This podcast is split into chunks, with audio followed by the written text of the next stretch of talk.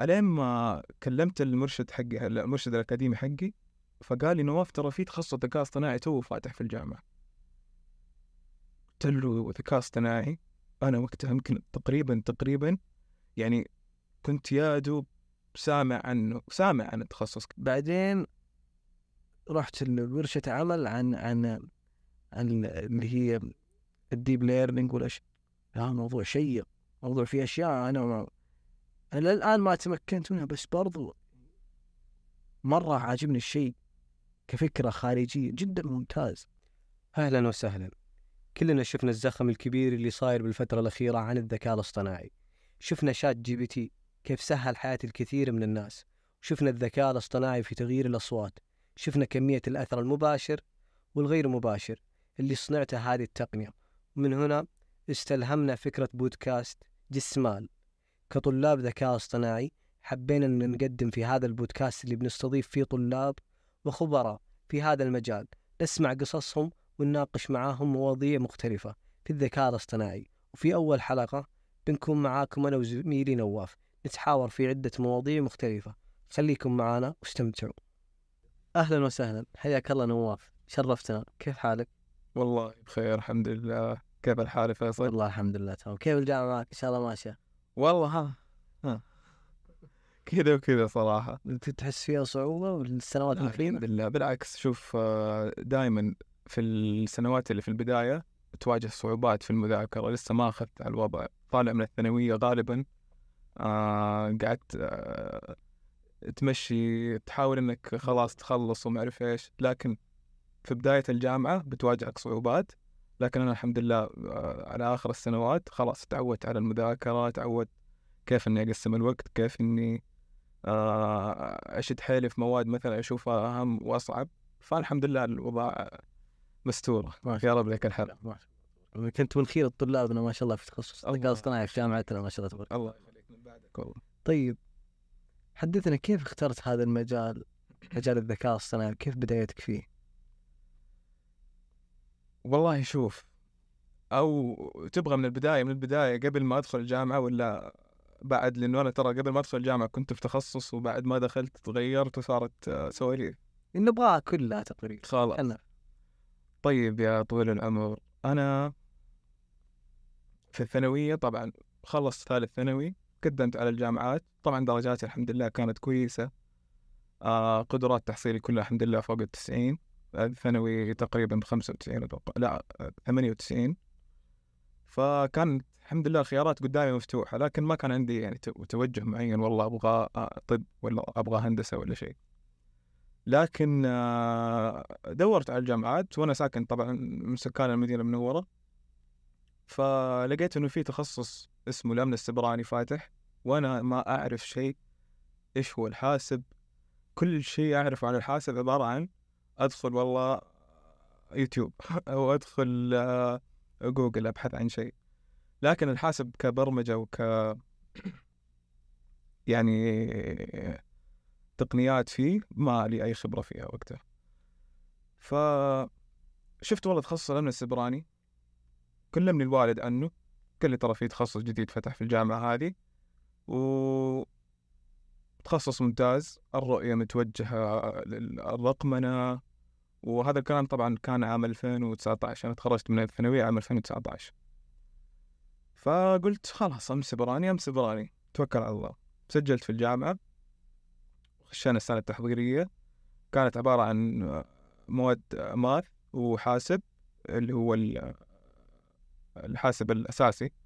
لسه ما دخلنا على البرمجة أو شيء. وإنجليزي. خلصت أول سنة. الحمد لله عدت على خير. فكملت في التخصص اللي هو الأمن السبراني فبعد ما خلصت آه، أول سنة أخذت اللي هي مواد التفاضل والتكامل أساسيات البرمجة. آه، كان لسه الوضع يعني شفت إنه لسه ما دخلت على التخصص مرة ولا تعمقت فيه لكن كنت ماشي كملت. دخلنا على ثاني سنة. طلاب الحاسب عارفين المواد اللي بتكلم عنها اللي هي ال data structure ال network ال database وغيرها من المواد. صراحة حسيت إني بدأت أواجه شوية صعوبات ما أخفيك وقتها. قلت إذا تونا ثاني سنة لو دخلت على التخصص كيف حيصير الوضع؟ والله صار كان صعب. يعني كان بالنسبة لي شيء معقد ما كنت فاهم شيء. يا أخي إيش إيش ال data structure إيش ال data structure وإيش إيش ال stack وال queue والأشياء هذه؟ يعني كنت أقرأ وأذاكر وأفهم أحاول إني أفهم بس كذا كان في ضبابية عالية مرة. فمشي أول ترم ودخلنا ثاني ترم ولسه الوضع نفس الصعوبة نفس ال يعني نفس ال التشوش اللي حاس فيه. فبدأت أحاول إني أقرأ عن الأمن السبراني عشان كيف أسبق للموضوع. أحاول أشوف أحاول أفهم إيش هو الأمن السبراني عشان لما أدخل الترم اللي بعده ما أحس إنه نفس الإحساس اللي أنا حسيت فيه والضياع هذا اللي أنا في الترم فيه هذا. ف والله لما قعدت أقرأ تعمق شوية فيه دخلت في عالم ال ethical hacking اللي هو الاختراق الأخلاقي دخلت في عالم ال penetration testing هذه والله صعبة ترجمتها اللي هي اختبار المواقع اختبار آه، أمان المواقع. شفت الوضع ما ما عجبني أبدا. الوضع شفت لما قعدت أقرأ وأحاول أتعلم فيه قلت لا أنا هذا مو مجالي أبدا. اللي هو الأمن السبراني والحاسب عموما خلاص يعني كذا طابت النفس من الحاسب. هذا الكلام طبعا ثاني سنة تخصص يعني أنا صار لي ثلاث سنين في الجامعة. ف وقتها قلت لا لازم أغير. خلاص. إيش في خيارات قدامك؟ قلت أروح هندسة. طب لو رحت هندسة حتأخر السنة يعني حتروح مني سنة كاملة لأن أنا خاص في ثاني سنة. قلت لو آخذ في إدارة أعمال يعني حسيت إنه ليش أطلع من تخصص تقني يعني وله مستقبل وأروح لإدارة أعمال؟ كل التخصصات طبعا إن شاء الله إنها كويسة وكل لها مستقبل لكن فضلت إنه يعني بدل ما أعيد سنتين كاملة عشان أروح تخصص من تخصص علمي وتقني إلى تخصص أدبي يعتبر قلت لا مو مستاهل الموضوع. ألين ما كلمت المرشد حقي المرشد الأكاديمي حقي فقال لي نواف ترى في تخصص ذكاء اصطناعي تو فاتح في الجامعة. قلت له ذكاء اصطناعي؟ أنا وقتها يمكن تقريبا تقريبا يعني كنت يا دوب سامع عنه سامع عن التخصص كذا يعني اذا ما تعمقت فيه ولا إني داري يعني إيش هو المجال هذا بالضبط يعني حتى ما كنت عارف إنه هو علم من الح... يعني هو فرع من فروع الحاسب. فقال لي في تخصص ذكاء اصطناعي نفس الكلية ولو خ... لو غيرت للتخصص هذا ما حيتأخر عليك شيء. نفس المواد هي أول سنتين آخر سنتين هي اللي بتتغير. فقال لي أقرأ عنه وشوف. هذا الكلام كان قبل الاختبارات النهائية بشهر تقريبا. قال لي أقرأ عنه. إن شاء الله بعد الاختبارات تعال ونتفاهم. تبغى تختار التخصص هذا تدخل فيه ولا لا؟ والله بدأت أقرأ. عجبني أول ما بدأت أقرأ عن الذكاء الاصطناعي عجبني الموضوع مرة. شفت قديش التطبيقات حقت الذكاء الاصطناعي حولنا في تقريبا كل شيء. حولنا في الجوال أنت تفتح الجوال بالفيس آي دي هذا ذكاء اصطناعي. حولنا في الترجمة أشياء نستخدمها كل يوم. أنت لما تدخل تترجم مسافر آه، تركيا مثلا فتجي تبغى تكلم الرجال تقول له مثلا أبغى أطلب شيء. تدخل المترجم الترجمة هذه ذكاء اصطناعي. قاعد تتصفح في التيك توك. المحتوى اللي يطلع لك بيطلع عشان الذكاء الاصطناعي هو اللي مقترح لك هذا المحتوى. قلت لا قلت لا هذا هذا هذا مجالي. أنا كذا حبيت الموضوع قلت هذا المجال هو اللي بكمل فيه إن شاء الله. واللي. واللي صراحة حمسني زيادة إنه ما حيتأخر. الخطة حقتي ما راح تتأثر. آه حتخرج بنفس الوقت إن شاء الله. فتوكلت على الله وكملت. في التخصصات تبارك الرحمن ما شاء الله تبارك. الله قصة جميلة. الله يخليك. طيب آه ممكن تشرح لنا إيش هو الذكاء الاصطناعي؟ طيب والله هذا السؤال ذو شجن صراحة. آه الذكاء الاصطناعي نقدر نعرفه بتعريف يعني في له أكثر من تعريف تعريفات كثيرة بس نقدر نختصر الموضوع إنه هو العلم اللي يدرس كيف البرامج والأنظمة تحاكي تفكير الإنسان. يعني الأغلب ممكن يكون عارف إنه البرمجة العادية أو العلم العلوم الحاسبة العادية بتكون أوامر محددة. والله أنت كمبيوتر لو جاك ال user دخل لك X طلع له Y فأنت كذا تكتب. لكن في الذكاء الاصطناعي هو بيدرس كيف إنك تخلي نفس البرنامج هذا يسوي القرارات هذه ويطلع النتائج هذه من خلال التعلم الذاتي. فأحد الأمثلة اللي زي ما ذكرناها هي حقة الفيس اي دي وحقة آه، الترجمة برضو التعرف على الصور. يعني إحنا عندنا مثلا في الجوال أنت لما تشوف الصورة أنت شايف والله مثلا هذه الصورة فيها سيارة فيها بحر فيها كذا. بس الجوال نفسه لما يجي يبغى يعالج الصورة هذه ما راح يعرف هو مجرد شايف pixels فلما يجي الذكاء لما تيجي تبرمج آه، خوارزمية الذكاء الاصطناعي مثلا ال CNN deep learning راح تخلي الجوال أو تخلي ال- النظام هذا أو البرنامج يتعرف والله الصورة هذه فيها شخص. والله الشخص هذا فلان. فهذه الأشياء تفتح لك مجالات كثير للإبداع للابتكار. أشياء كثيرة نشوفها قدام عيننا. إحنا مو حاسين أصلا إنه هي فيها ذكاء اصطناعي ولكن هي في الأساس مبنية على الذكاء الاصطناعي. زي ما ذكرنا الفيس أي دي الترجمة التعرف على الصور والوجوه. عندنا طبعا الشيء اللي ترند صاير في تويتر اللي هو تغيير الأصوات. صار محمد عبده فجأة صار يغني بلا تشاو ف نشوف التطبيقات قدام عيوننا بشكل كبير ونتفاعل معاها. وانت فيصل حكينا كيف دخلت المجال؟ أوه ذي سالفة طويلة. يبي لها جلسة ذي أه، والله شوف في البداية أول ما تخرجت من الثانوي على سنة كورونا. فوقتها في فترة ثالث ثانوي كان الناس يجوني من أهلي من إخواني. أه، شفت الشركة الفلانية كيف قالت عن الذكاء الاصطناعي؟ شفت نموذج الذكاء الاصطناعي اللي طلع. فكان الموضوع شاغل بالي من, من ناحية أبغى أعرف في فضول أنا أبغى أعرف إيش المجال هذا. مع إن أنا في خاطري كنت أبغى الإدارة كنت أبغى إدارة مالية صراحة. بس ف... بعدين لما بحثت على الجامعة جلست أشوف إيش ال- الخطة الدراسية إيش المواضيع. في شوي يعني تقبلت الموضوع مع إني ما كنت أعرف ولا شيء ولا شيء عن الذكاء الاصطناعي أو البرمجة بشكل عام ما كنت أعرفه. أنا حتى ملف اللابتوب ما أعرف أسوي في ذيك الفترة. بعدين خشينا على أول سنة السنة التحضيريه بديت أتأقلم يعني بديت بديت أعيش الجو يعني حبيت شوية جو الجامعة وجو الدراسة وكان الضغط علي مرة. بعدين أول أول سنة درست مقدمة في البرمجة اللي هي ال Python. عجبتني. حب- حبيت المجال. مجال البرمجة شوي عجبني ناسبني. أقول لك مرة إني تقب بس شوي للآن في مرحلة أنا ما أدري هذا مجالي أو لا.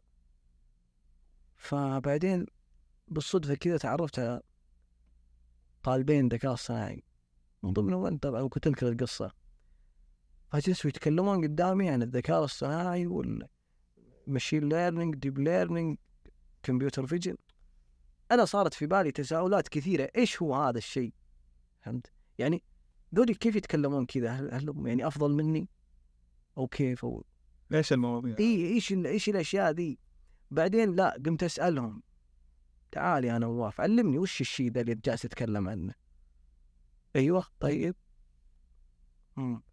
بعدين نواف صار يسوي ورش عمل. ويذكرها اللي أول ورشة عمل كانت ال computer vision. لا بعدين الموضوع ناسبني جدا. عجبني حبيت المجال بزيادة بسبة ال computer vision. فصار يعلمني كيف ال- الكمبيوتر يشوف الصور وإنه يشوف بكسلات وأشياء كذا.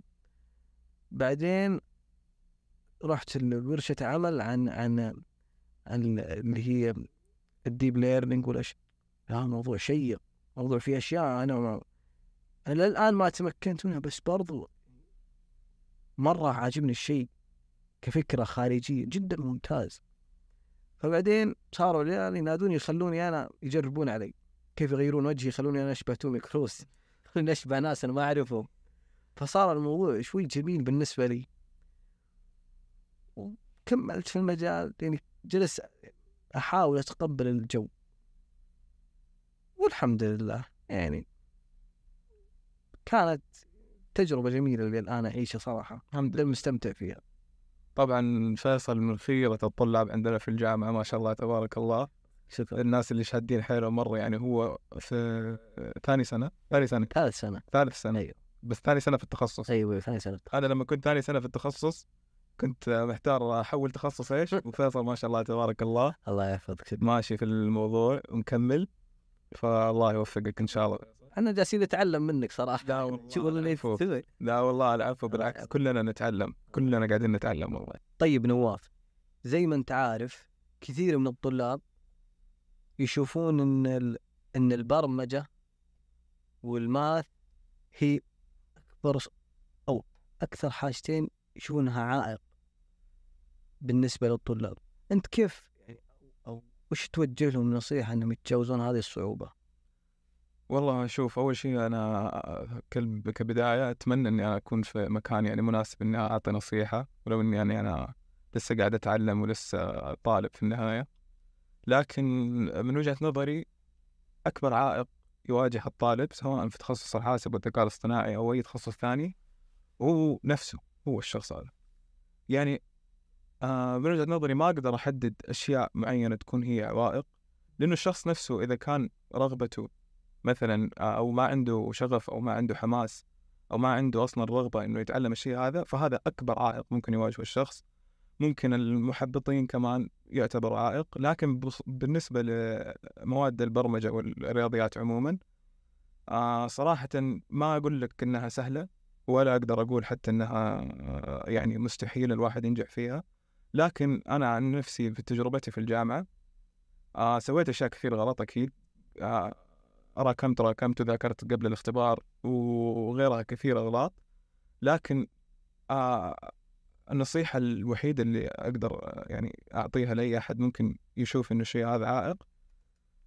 إذا غيرك نجح فيه وكمل فيه أنت ما, ما يعني ما ينقصك شيء. فعلا صادق. فصح لو كان صعب كمل فيه حاول تتعلم.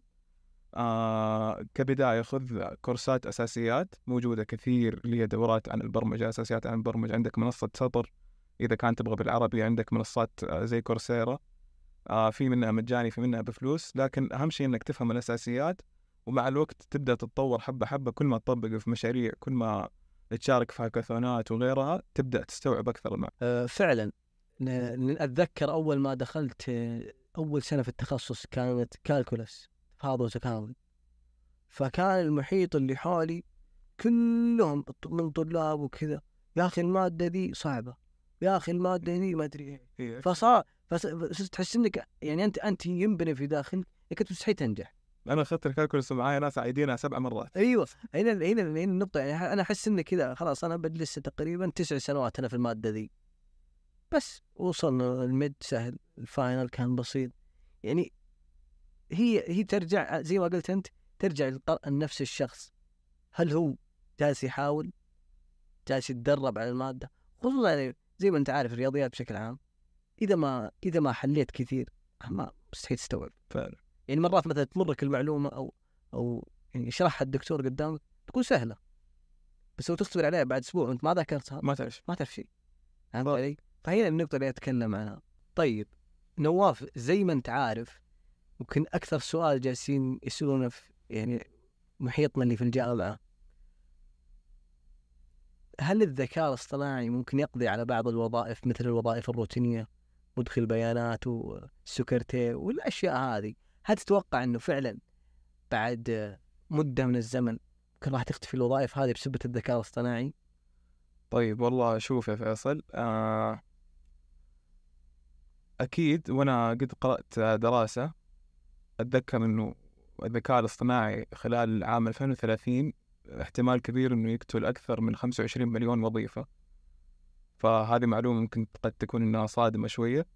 لكن على الجانب الثاني في احتمالية إنها يعني تبني أو يعني تؤسس أكثر من 40 مليون وظيفة ثانية. فعندنا مثال أوبر مثلا. أوبر جاء. أنت حرفيا لما أوبر صار موجود صرت ما تحتاج التاكسي. تقريبا ما تحتاج التاكسي. أنت عندك ال application في الجوال. متى ما تبغى سيارة تطلبها خمسة دقائق عشر دقائق السيارة موجودة عندك تروح مكان ما تبغى. فكذا تقدر تقول إنه التكاسي صار ما لها تقريبا أهمية. ففي أكيد بعض التكاسي كثير منها وقف لكن على الجانب الثاني الناس اللي يشتغلوا في أوبر واللي يسوقوا في أوبر صارت لهم وظائف. فأنت لما قتلت وض... لما مثلا أو ما ما نقول قتلت لما قللت من موضوع التكاسي أنت زدت موضوع الناس اللي توظفت part time أو عمل جزئي إنه يوصل الناس صار له دخل إضافي صارت له وظيفة ثانية. في ناس كثير ترى معتمدين على وظيفة أوبر هذه 100% في حياتها. فنقدر نقيس هذا نفس المثال على الذكاء الاصطناعي. فعندك بعض الوظائف اللي هي زي ما أنت تفضلت آه، مدخل بيانات آه، سكرتارية ترتيب مواعيد الأشياء هذه.